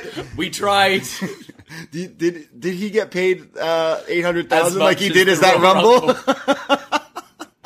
I hope so, because you tore those quads. Oh, like, man, just for... Like, that's... Like... Terrible. It's embarrassing. A whole year of rehab and stuff he's going to have ahead of him now. Just because you... For just this one stupid fucking spot at WrestleMania. And, like, was he in here, like, is this Vince and him fixing things? Is that how this come up? Triple H is cool. I don't know. Like, yo, Shane, you need to show up here. It'd be great. Like, of all the people who could have showed up in this spot, we were not expecting Shane McMahon. I mean, he does have the history with The Miz. Right. Okay. Doesn't he? Yeah. It would have been their second WrestleMania match against each other. Which is ridiculous. Yeah, I can't wait for Botchamania this month. Poor guy. Be great, but wow, they did not mention him or show him at all. He had never happened. All the times this guy's jumped off things and he's been fine. Yeah. And he does a leapfrog. This guy's got kendo sticked off the stage through tables and he's fine. But he can jump from across the one ring to the other ring with trash cans and shit. But leapfrogs? Oh fuck. Dude, that's crazy. I guess all those expensive sneakers he's been buying didn't really help him with his hops. I want him to grow a mustache next. That'll be next year. No, Shane grows a goatee. Dude, so funny. Shane McMahon. Like, you know how WWE edits their stuff afterwards? Yeah. Like they go in and they'll clean up WrestleMania. Like, I'm sure you won't hear some wrestlers talking to each other as much as they do and edit stuff out. Would the edit, like the DVD edit of WrestleMania 39 Night 2 be, well, I know someone who will fight you, and then it's just Snoop punching him. They cut out the entrance to all the way till it's just Snoop punching him. I'd love them like next year to kind of play on this. So you're doing the 2-night thing. If it's Miz as the host, or let's say it's like an LA Knight or someone like that, and it's Snoop or whoever brings out his opponent. They should recreate this. Oh my God. They should, both nights. Yeah. Both nights as someone come out and just down. Just down. We got Shane O'Mac is down. You took out my boy. Yo, you got me. You took out my boy there. Anyways, like Snoop looked real dumb. He's like, here's my friend. He's going to beat you up. First of all, Shane's not that menacing. So it's like, okay. And then just gets dropped. Drops himself, really. I can talk about this all day for sure. This is so fucking funny. Oh, man. Loved it. So you're wearing your jersey today. I am. Yeah. You know what you need to get. WrestleMania 39. Shane McMahon jersey. I'll see it's on the shop. Yeah. What else happened on that show? Well, Hell in a Cell. Yeah, Hell in a Cell. Talking about people getting hurt. Finn Balor. It's looking like he got busted open in this match. Oh, I saw the picture, yeah. And then shared a picture of his head this morning, which looked nasty. They're saying he was stitched up or stapled mid-match. Jeez. They said that when they went over, there was a time when the part of the match where they all went over to him, they were talking to him for a while, that they actually tried to close the thing because it was just so... Do we know what it was from? Me, watching it would look like it was the ladder or something, because they had a ladder or something in the weapons, right? Yeah. This was pretty cool. So Edge and Finn Balor, the demon Finn Balor, sorry, Brood Edge, whatever that means. With what was the mask he was wearing? He came out in like this silver crystal skull kind of thing. It looked really cool. I think people were like, "Hey, where's Gangrel?" That's kind of weird. We've never seen Brood Edge being used. Like you wouldn't say Brood Edge. Like they never use it. They've done the Brood entrance a couple of times. They've done the entrance, but no Gangrel, no Christian. No. But instead, they're like, "Don't worry, we'll make this sound cooler. We'll just let him come out to Slayer because I know Edge loves his rock music." Yeah. So that was. It was really cool. Epic. Him coming out, he had the Cody Vader, and he came out with the crystal skull and stuff. Fire everywhere. Yeah, I was like, yeah, man, this looks sick. These entrances were proper. And then goes into middle and goes. So Edge, I think, had the biggest reaction in this bar. Yeah, like, singing-wise. Everyone was singing along. Everyone was going crazy. In Toronto, Edge, yeah. And a few of the staff were like, who's this guy? Because like they could feel, oh, this guy's special. Yeah. And we're like, wow, he's... one of us. He's a lot of people were supporting Edge downtown Toronto. You know, when Rhea won, they cut to like the people in Australia. Yeah, they should have had it with us. For yeah, Toronto. There. I hope someone filmed that, and if you do, send it to us because all of us singing Alter Bridge. Yeah, it's pretty fun. At the bar was fun. But yeah, and then Finn Balor making his demon entrance with the old demon music, like his old music and everything, and like. It looked great. Isn't this what like they created this for? This, yeah. Obviously, they waited till it was nighttime for this for these entrances. It looked really cool. I bet Triple H. I mean, he did the demon against Lashley at Mania, but it wasn't the same. Triple H when he was running NXT and was doing all those takeovers and these big entrances for your Nakamuras and your Finn Balors and stuff. Was going in his head, this is going to look amazing at WrestleMania one day, this big WrestleMania entrance. And it hasn't really happened. And now it's finally, right, I've got Finn. Yeah. I've got him in a big match against Edge. Semi-main event, really, here tonight. And, doing the full demon thing was great, especially because we haven't seen it for so long. Yeah, it looked great. Everyone doing it and singing, humming, stuff like that. Like, people were doing that to his theme a long time, long way back. So It just looked cool. The return of the classic Hell in a Cell as well. An actual cell. No more red. No more milk crates. This is definitely a Triple H thing. Yeah. I think it looks so much better. Like it looks scarier. Just this like metal. Because it's an actual it looks like the red stuff. It just looked plastic. It wasn't like it was just the same thing, but it just looked faker. Yeah. Although. There was obviously a trade-off. It's like, okay, we're not going to do the red cell. Instead, you're going to use red steel chairs and purple kendo sticks, which I thought was a little lame. Yeah, I don't know. Took away from the match. Yeah, I don't know what the reason behind that was. I noticed that. I was like, it was just red for Edge and purple for Judgment Day, but it was just a little why. Okay, and then they got other weapons which weren't painted. It was just a little odd. Yeah. I really love this match. I enjoyed the match. Yeah, yep. These two are great. Like Edge coming back, Finn would be a match you want to see in the Hell in the Cell happening here. It got pretty violent, like we said. It's a spectacle as well at a WrestleMania, having the cell, saving it for something big like this. I wonder if it affects people's views when it was hanging. Normally it's like around the scoreboard. So it's when, I was at... It's there is none, right? Like there is... So at 32... the Hell in a Cell, it was kind of like, it was by that scoreboard and like came down. I don't remember it being, because I was pretty high up. I don't remember it being obstructed there. Yeah. But I'm sure like some people are going to get shitty views. This was great. I wasn't expecting Edge winning, but it also makes sense like to get over this feud. Like he can now exit the Judgment Day feud, I think. Yeah. And that's an end to it. We're now moving like Ray and Legado, I guess, taking over Judgment Day. See, like Edge is boys with Ray and has so much history with Ray too. So it would be cool if Edge just is with that too. But he did that promo where it's like, we're doing this. This is ending. I came with out retirement. I don't know how long left. I've got other goals in mind and I've been feuding with you guys for a year. Yeah. So, what do you see? Well, Edge? You know, we talked about if Christian does go back to WWE for one last kind of run, that would be the fucking match right there.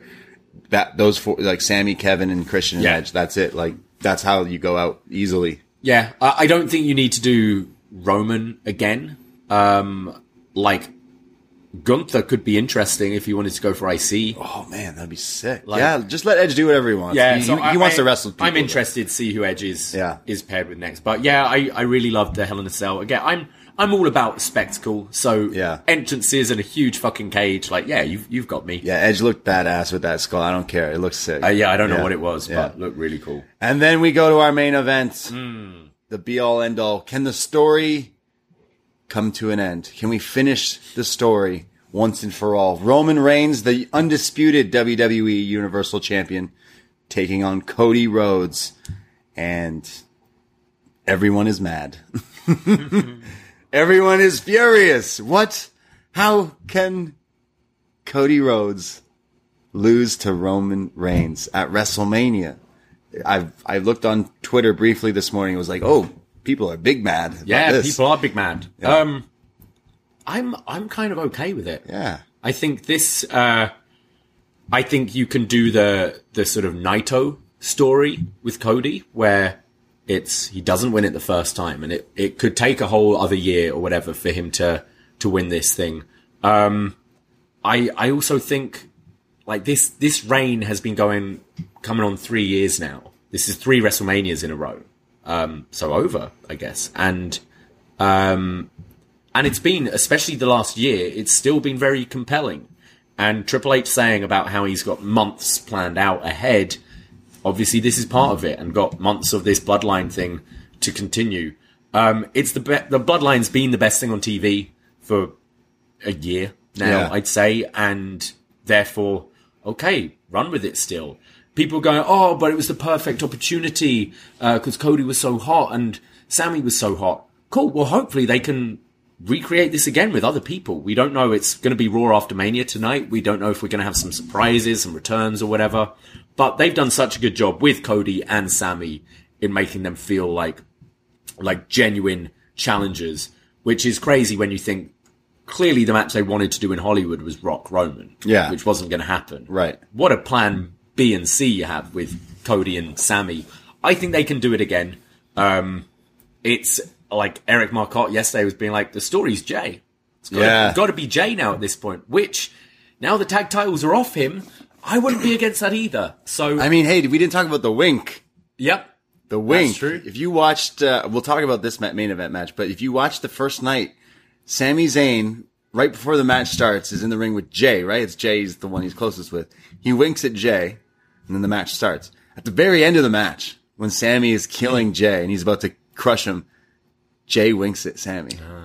What was the wink about? Yeah. So we're still holding on for Jay being the one to take it from Roman. Yeah. And I just think if this was in the previous regime, like I remember when it was Roman Brock, the 34 one, where apparently Vince on the day just, it will be, everyone thinks Roman's going to win. So let's just have Brock win. It will be surprising.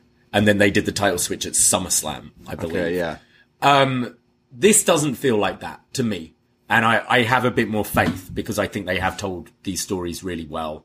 So I'm in the let it play out camp and hoping it can stay hot. And I think Cody will have his time eventually. And this just adds you wanting to see him win even more, in my opinion. Yeah, we've looked and done podcasts covering like a lot of the older like Japanese wrestling. Think of what with the Kawada Misawa. Yeah, that the whole storyline there. Yeah, it's like there's so many different times in wrestling that like that is the story there.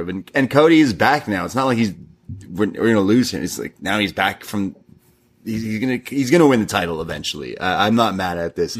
I know CM Punk has never seen Rocky, but that's what makes Rocky have multiple sequels. Because in Rocky, spoilers, like he doesn't win. So then you go, well, was he gonna win the next one? Is he? What about this one? And that's like, yeah, like I love it. I was saying for weeks, like everyone thinks this is just a wrap. Like this is Cody, and it's like I don't think so. Roman's WWE's main guy. We just brought in someone from AEW. You think they're the one to beat Roman? Absolutely not. Next year is the 40th anniversary as well, which you know they'll go all out for as well. So it kind of, I mean, is it another year of this?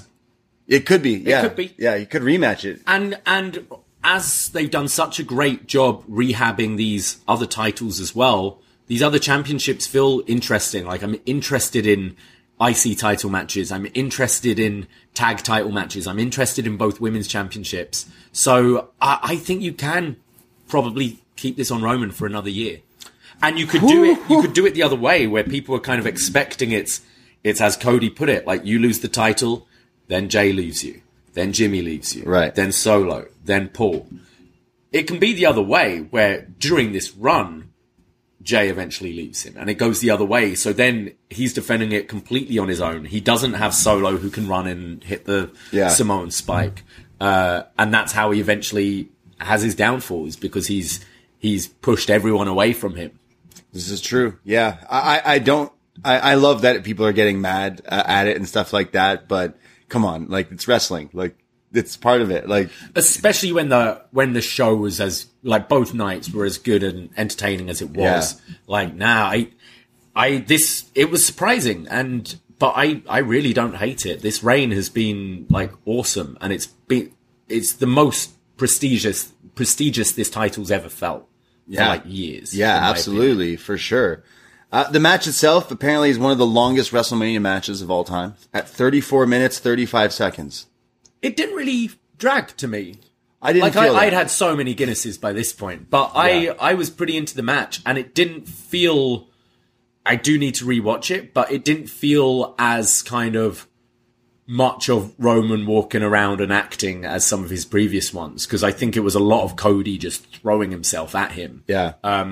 It was one of my higher Roman matches for me. I quite enjoyed this one. Yeah, I love what they've done with Roman in the last year, 2 years. But for me, it was always Roman's wrestling that like doesn't hit, and I felt like this was definitely one of the bigger ones. But Cody's good at working with other people, and the finish though is more interesting because you're saying the continuation of the bloodline. I think just that because there's a like. To do a distraction finish cheating thing on a WrestleMania main event is kind of like, okay, but it was Solo Sikoa who hits the Samoan spike on Cody. Cody's like been vetting for Solo like AEW days, like trying to get him in there and trying to like do stuff. So it's kind of coming, it's a full circle thing that way as well. So, and with, you know, Cody ending Solo's streak on Monday and doing the whole "you're not ready" stuff and kind of belittling him. Yeah, it wasn't just bloodline stooge distraction for a win. It was Solo's got a legit gripe with this guy, right, and therefore he's going to be like, "Fuck you, you're not winning this." Yeah, as well as just helping out his cousin. I thought it was great. Both entrances were epic. I think we were going to do a contest for the Cody weight belt that we ended up just doing a raffle for because it would be too hard to try to figure out the exact time. But I think Cody's was like 4 minutes, 5 minutes, 4:25 or something like that. But I think Roman's entrance was like 7 minutes. Really? Something, just from walking down, dragging those titles, swinging them around. I'm mad I didn't get a photo with both of them. Oh. I don't think. Yeah. We have a lovely photo of us outside the bar with the titles, but not both of them. Yeah. A guy at our event, Sigardi, shout out Sigardi. He won.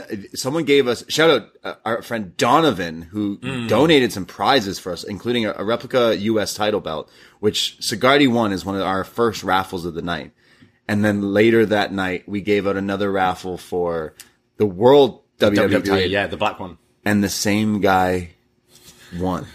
both titles. People were like, you guys rigged this. It's like, no, this was the shoot. This was legit a shoot. He works in our kitchen at Gabby's, and when he was like, oh, so what prizes have you got? It's like, oh, I've got some championship titles. Yeah. He was like, I want one. Yeah. I want one. So he kept ordering the drinks to get free raffle tickets. And I think he spent like $30 on raffle tickets as well. So he was delighted, but he was like, does everyone hate me? Should I give one of these back? I'm like, no. Yeah. You won it. Fair and square. We would never cheat or anything like that, especially with giving out prizes and stuff. But like, it was just like, what? Yeah. I saw him he bought a lot. So, and then I think one of our walk-ins won the Universal yesterday. Yeah. This cute couple come in. First of all, she had a Divas title replica, which I want now. That's my next purchase. Screw the IWGP. It goes so nicely. I know. I was wearing this Hitman. And you know, juice. I like pink. Like, it would go nicely with my watermelon. I have a picture of it, of myself wearing it. But this couple was just having a great time. They're just so happy that someone was throwing wrestling on at a bar and wanted to be like with people. And then they ended up winning the Universal title. So they went home happy as a dual champion couple as well. But. Yeah. Back to Roman and Cody. They had epic entrances. I loved the match. The story will continue with both going forward. Cody Rhodes will eventually win the title, people. Don't worry. He's not going anywhere. He'll be here. He'll win the title. It'd be funny if they, rematch it and then have a stipulation that if he loses, he can't ever go for the title again. Yeah. It does, like someone, Aesthetic Yungi in the chat said, to be fair, like what Seth said on an interview, Cody just got that title and he just came back. Let other newer stars get a chance. Also, I think Seth should get another shot as he has a whole lot of history. Yeah, I mean, when you take the injury, like Cody was here for like 3 months, 2 months, injured, went away for a long time, and then has been back. Like, his total time in WWE since return is like 5 months. Right, okay. You know, so I think there's more story to be told. There's definitely more story. I just don't know if you're not who would we predict for being like the actual one to do it next year? Because now it's like, okay, well, they didn't strike well, they should, maybe some people say they should have. I think you could do Cody at 40 or like rematch it next year. Is like, could you get Jay to a position where that could be a main event. Possible. I don't know about a WrestleMania main event, but yeah, it's possible. I mean, that is completing the story in a way, because that's the first sort of big feud with Roman in this reign. But yeah, I could expect to see, you know, Cody definitely getting a rematch down the line. I think Gunther Roman, as Surin suggests in the chat, that should be WrestleMania 40, Gunther v. Roman. You could do it for all the gold. You know, the IC and the Universal, maybe. This WrestleMania was awesome. I loved it. I know it's 2 nights, and it's like putting it together. I know WWE has with their whole attendance and gate and all this stuff, and I just thought both nights were really entertaining. There was solid wrestling matches, and there was solid WrestleMania moments. Like, that is something you can't. Yeah, like, it's, you know, and like, I think previous years when we've said, you know what, if they like trim the fat and put it into one night, it would have been a really good show. Whereas this year, I'm like, no, that was 2 really good shows. Yeah. Like, I wouldn't want to merge these 2 together, because I was energized by the end. I didn't feel like it was those epic slogs of WrestleManias. Definitely, yeah, I'm saying top 3 for me. Wow. And actually, like, in-ring wrestling, it's probably the best one ever. Yeah, there was some just great wrestling, and like, everything was... I was... thoroughly sports entertained. Wrestling is back. WWE is back. Yeah, sort of, because they're not going anywhere, and they didn't go anywhere, but they're owned by someone else now. Yeah, so that like big weekend for the company. Endeavor have bought WWE and are like doing a merger with UFC. Yeah, this is like the biggest WWE story possibly, coming off of a huge successful weekend of 2 nights of WrestleMania in LA. Like, the money they made on just the gate was crazy. I'm sure they made a lot of money on buys and networks and peacocks and pay-per-views. Will they be making more money going back to pay-per-views when they are now owned by the same company who owns UFC? This is nuts. We, before going live today, we were watching some of the interviews that Vince McMahon has been going off, and that one interview with NBC, right, or something CNBC, like that. Yeah, that was pretty interesting, and hearing Vince talk about that and kind of referencing there was other potential people who wanted this. The rumors that every wrestling fan went nuts about, hey, wait, WWE selling to the Saudis? It sounds like, yeah, we were thinking about it. Or, we were playing the field. We were letting people know. Sounds like this guy, Ari, who's head of Endeavor, like they've gone back like 20 years. And I don't know. I don't really understand a whole lot of business side of things. But I'd say we knew a sale was going to happen within this next year. I'm happy it's this rather than the Saudis. It kind of makes a lot of sense. And you can have those UFC crossovers if you want. Like, that's more. It was interesting because we had like Cormier on NXT and on SmackDown. This week. So, I see. I don't think it's really going to change things for us unless they do go pay-per-view route, which maybe I could see them doing for like a Mania, for a Rumble, for a Mania. I don't think they'll do it for every single event. But yeah, as long as they keep on putting a product I'm enjoying watching, like I am at the moment, I don't really care. Vince McMahon with his mustache in this interview said, like, hey, I'm still going to be running WWE. I'm back into running WWE, but when it comes to the creative stuff, as he put it, I won't be in the weeds. I won't have anything to do with that, is what he made it sound like. So because he said yes and no with creative, and what I kind of understood from his thing is, like, Triple H will probably talk with him and be like, hey, I'm thinking Roman beats Cody, and gives the okay, and there's a discussion. I don't think he's, tearing up the script day of anymore. I don't think he's really bothering what's going on with, Chelsea Green and Adam Pearce and that kind. That's what I see as the weeds. It's like the everyday stuff, and like actually writing these stories out. But I would imagine, being the chairman, it's going to be, all right, I think this guy's going to beat Roman. Yes or no. Or like the thing with Omos, like Brock and Omos, like the different apparent options for Brock there, which Brock turned down a few, and I think it was kind of Vince and Brock that agreed on Omos. Yeah. So as long as it's been like how it's been recently, I don't care. This year has been great. Triple H, we've watched NXT, especially as we've been doing Up Next. NXT was like our bread and butter for a long time, and we would sing the praises of Triple H. Someone that people used to love to hate for different reasons, and be like, I hope this guy, CM Punk, I hope this guy never runs the company. It's like, no, actually, this guy loves the company. This guy drinks water all day and knows what to do. This guy, like, I think Triple H running WWE will still be the way things go for the long time. I mean, look at how much business is up. Like, Vince is probably like, okay, hey, you've kind of proved after this weekend, like, of this WrestleMania weekend, like, yo, like I'm saying, this is the most I was hyped for a WrestleMania, and the most that coming after WrestleMania was like, wow, like that was amazing. I felt like a kid at the end of this, even though Cody didn't win, so I'm sure a lot of kids were mad. But like, I felt like, wow, what a great weekend of, like, this is, like you said, reminding me why I'm a huge fan and love watching this. This is the first time since like 35 where I was jealous not being there. Definitely, I was like, man, I wish I would have this one.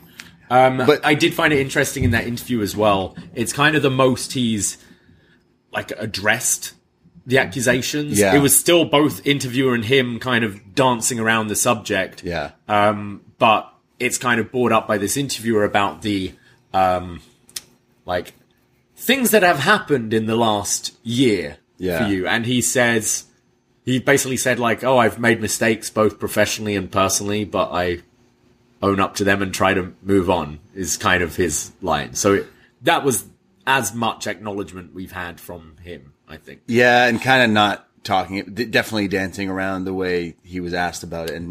And how, hey, if that all didn't happen, would any of this happen? And he's like, oh, no, it would have, which is like, okay. Yeah. And it's like, oh, were you looking to sell it to some other people? And he's kind of like, yeah, I knew that if maybe...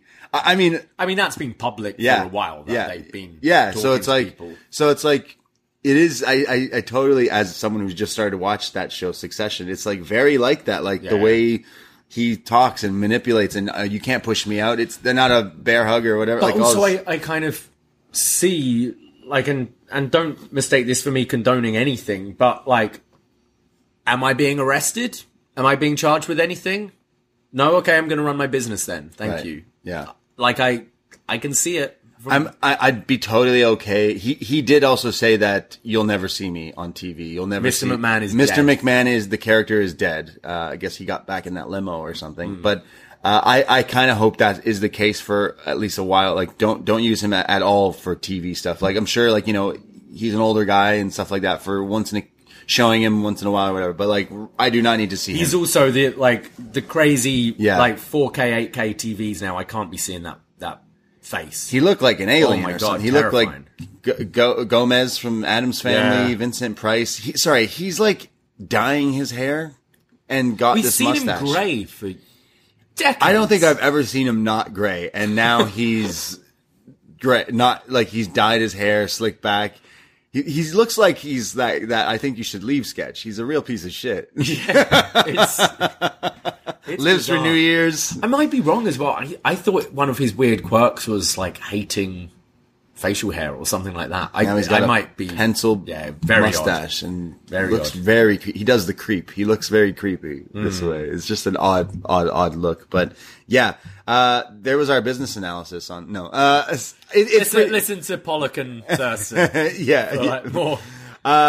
Would definitely recommend that, but it is crazy to me. Like reading that, like UFC has a net worth of $12.1 billion and WWE now like valued at 9.3, and that's a lot more than what people were saying it was worth. And Vince is also in this interview, Vince threw out that number a couple of months ago, didn't he? He was I'm not selling for under 9. Yeah, like fuck off. This is my baby. If this isn't going to be my independent family company anymore, then like I want my money. So they're going to be coming up with like a new name. For the overhead of WWE and UFC, it's going to be a brand new publicly traded company. Right. So crazy. I don't know much about this, but let's get some stock in it. Let's go. Like UFC combining, I don't think that's something that we will see. I'm sure they'll promote. I'm sure they'll be like, hey, do this. But like, yeah, we're not seeing Dana White coming out and booking matches on Raw. I don't think Chuck Liddell is going to show up on Monday Night Raw. That's how outdated I am of my fighting. But like Tito Ortiz, like we get here. It's just like it's more like in a way. I mean, this is smaller, but Bushiroad owning New Japan and Stardom, right? And they're two separate things that we own and we run, and we had different people running both companies. It's really smart, man. I mean, UFC is huge and just killing it, and so is WWE. So it's like, whoever decided, like, hey, let's talk and do this. I think I'm more happy about this than like another company, or like, what if it is by you know, the Saudis over there who run things and things like that. Like it is, as a fan, you're like, oh, this is just interesting and different. And UFC now, like, look, I might watch more UFC just because of it. Like, I don't know. It's just a whole thing. I mean, the story is just coming out and stuff, but it is all interesting. Like CNN's covering, everywhere is covered this like gigantic, like billions of dollars deals that are being put together and stuff. So, very interesting, and seeing where we go as fans. Like we're watching this, like hope Triple H does a great job making wrestling great again, because it seems like whoever's running things knows what they're doing. But so crazy. Vince is back. He sold WWE to Endeavor. Like, this is just, like, nutso, man. Crazy. I never really think it would happen. But, yeah. Yeah. A couple of other things that the kind of YouTube chat brought up was, keep this one quick. Apparently tonight, Cody's going to be having a mystery partner to take on Roman Reigns and Solo Sikoa. So, who do you think we're getting? We know it's Raw after Mania, so some surprises. So, he's suggesting, could it be Orton, Riddle, AJ Styles, Nick Aldis, or Jay White? Randy Orton. Randy? Yeah. Yeah. There's talks of him kind of being ready, being back, put into creative again and stuff. So, okay. That'd be cool. Yeah. The legacy? Because we never actually got Randy Roman in this reign, did we? Because he got injured. They were teasing it, yeah. Yeah, so you could go with that. I wouldn't mind a call-up or something as well. Call-up from NXT, perhaps. Or a surprise. Like, Do you see Jay White come in this next week, Raw or SmackDown?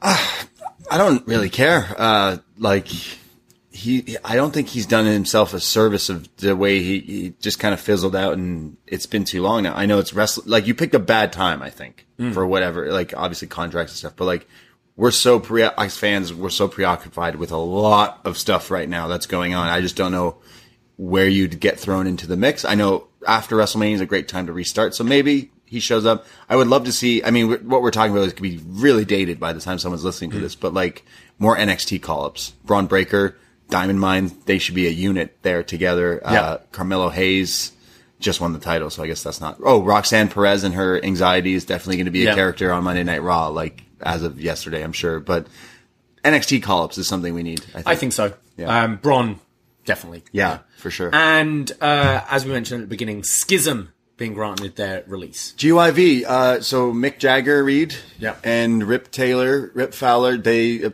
Sean Ross Sapp reported they asked for their releases, and then today I saw Meltzer was saying, yeah, it's been granted. They're gone. So, damn. Yeah, I'm surprised these two never made it up to the main roster. I don't know. I don't really see where their place is. Obviously, they're betting on themselves, and they miss wrestling and probably hate these stupid characters they're doing. But I don't know. I don't really see them going to AEW. Maybe Impact is the best option for these. Yeah, two. Or Ring of Honor, kind of AEW type thing. Yeah. Like tag teams, they are good, and it sucks that they've been stuck in this crap for a long time. It sounds like they were wanting to leave like a year ago, right? So like, they're just guys I knew from seeing some of the indie stuff, and then when they've were paired as this team, I really thought they were good and. And Gibson in that one of the UK tournaments really, like they're talented. Made a name for himself through that. Yeah, they're pretty talented guys. So are they like huge big stars? No, but I think if given the opportunity to shine, they could probably be a lot better than some of the other people that we've seen come and go in wrestling. So it did always question me. I'm not saying this is the greatest team ever, but like no, there's some promise there. So these guys are sick of wearing these smiley face buttons and shaving their heads and eyebrows and whatever the hell they made them do. Then like. Go for it, man. Yeah. You can make the same amount of money, if not more, doing like what all these other guys like. Just have them have a conversation with FTR and get some pointers and learn how to get out there. But I think they'll be fine. I mean, does that free up Joe Gacy to move up now, just on his own? Yeah, that team, I guess, is getting thrown in the... Yeah, whether they just do away with it completely or run with Ava with Gacy. Yeah. Yeah. Yeah, weird. Anything else? Shall we eat wings? Yeah, we should eat some wings. We owe it to ourselves after this long weekend. But yeah, honestly, this was a great WrestleMania weekend. Just watching all this wrestling was so much fun and just really reignited my fandom for all this silly stuff that we call pro wrestling. So I'm happy that we got to do it. I'm happy that we got wrestling friends wherever you are, whether you watched it on your phone. I don't know, like. On a bus, whether you watched it with friends at home, whether you went out, I hope it was fun for everyone. I hope everyone had a good time and a good weekend, and we'll just keep talking and watching wrestling every week. Yeah, I'm going to rewatch the whole thing. Rewatch all WrestleMania. No, there's definitely stuff I want to rewatch again. Yeah, for sure. While I'm still kind of, in the mood. I'm like that with movies, right? Like if I watch a movie, I go, wow, that was so good. Can I just watch it again? Mm-hmm. I want to watch it again, second time. Like I don't usually do that, but I do. I think the same of wrestling. When I watch wrestling, I go, I just need to watch that again. Yeah. We watched a bunch already back. It's like, oh, that's how good, that's how crazy of a fan. I'm like, oh man, love it. WrestleMania has come and went. Give me the green light for a whole of the year. We don't have to listen to that song. Are you happy? We'll listen to it. Thank you guys for listening to us talk and ramble on about some wrestling. We'll be back on Tuesday. The Double Champ just showed up in the chat. Double Champ? Our US and WWE champion, Cigardi, said hello. Hello, Cigardi. Thank you. You must have heard us earlier talking about it. Ears were burning. So, guys, thanks so much for listening to us and supporting us. Maybe you're new to Poison Rana and us. Go check us out. Give us a nice little review on Apple Podcasts, whatever app you use. Goes a long way. Follow us on the socials, Twitter, Instagram, at Poison Rana Pod. We created a new Instagram, and we only have like 200 people following us. So, please... Sounds like the world's going crazy outside right now, but Appreciate all the follows and stuff. And we are working on this April schedule for our Patreon. We got some shows coming out over there, so we'll be working on that probably today. But thank you, people. We love you, wrestling friends. Be nice to each other. Celebrate. Pour one out for Cody Rhodes not winning the title at WrestleMania. Be upset. Be mad. But you got your Sammy Kevin moment. Exactly. So you can't be that upset. Can't have everything. Yeah. That's it. That's all. Take care. Goodbye. Be safe. Ahoy!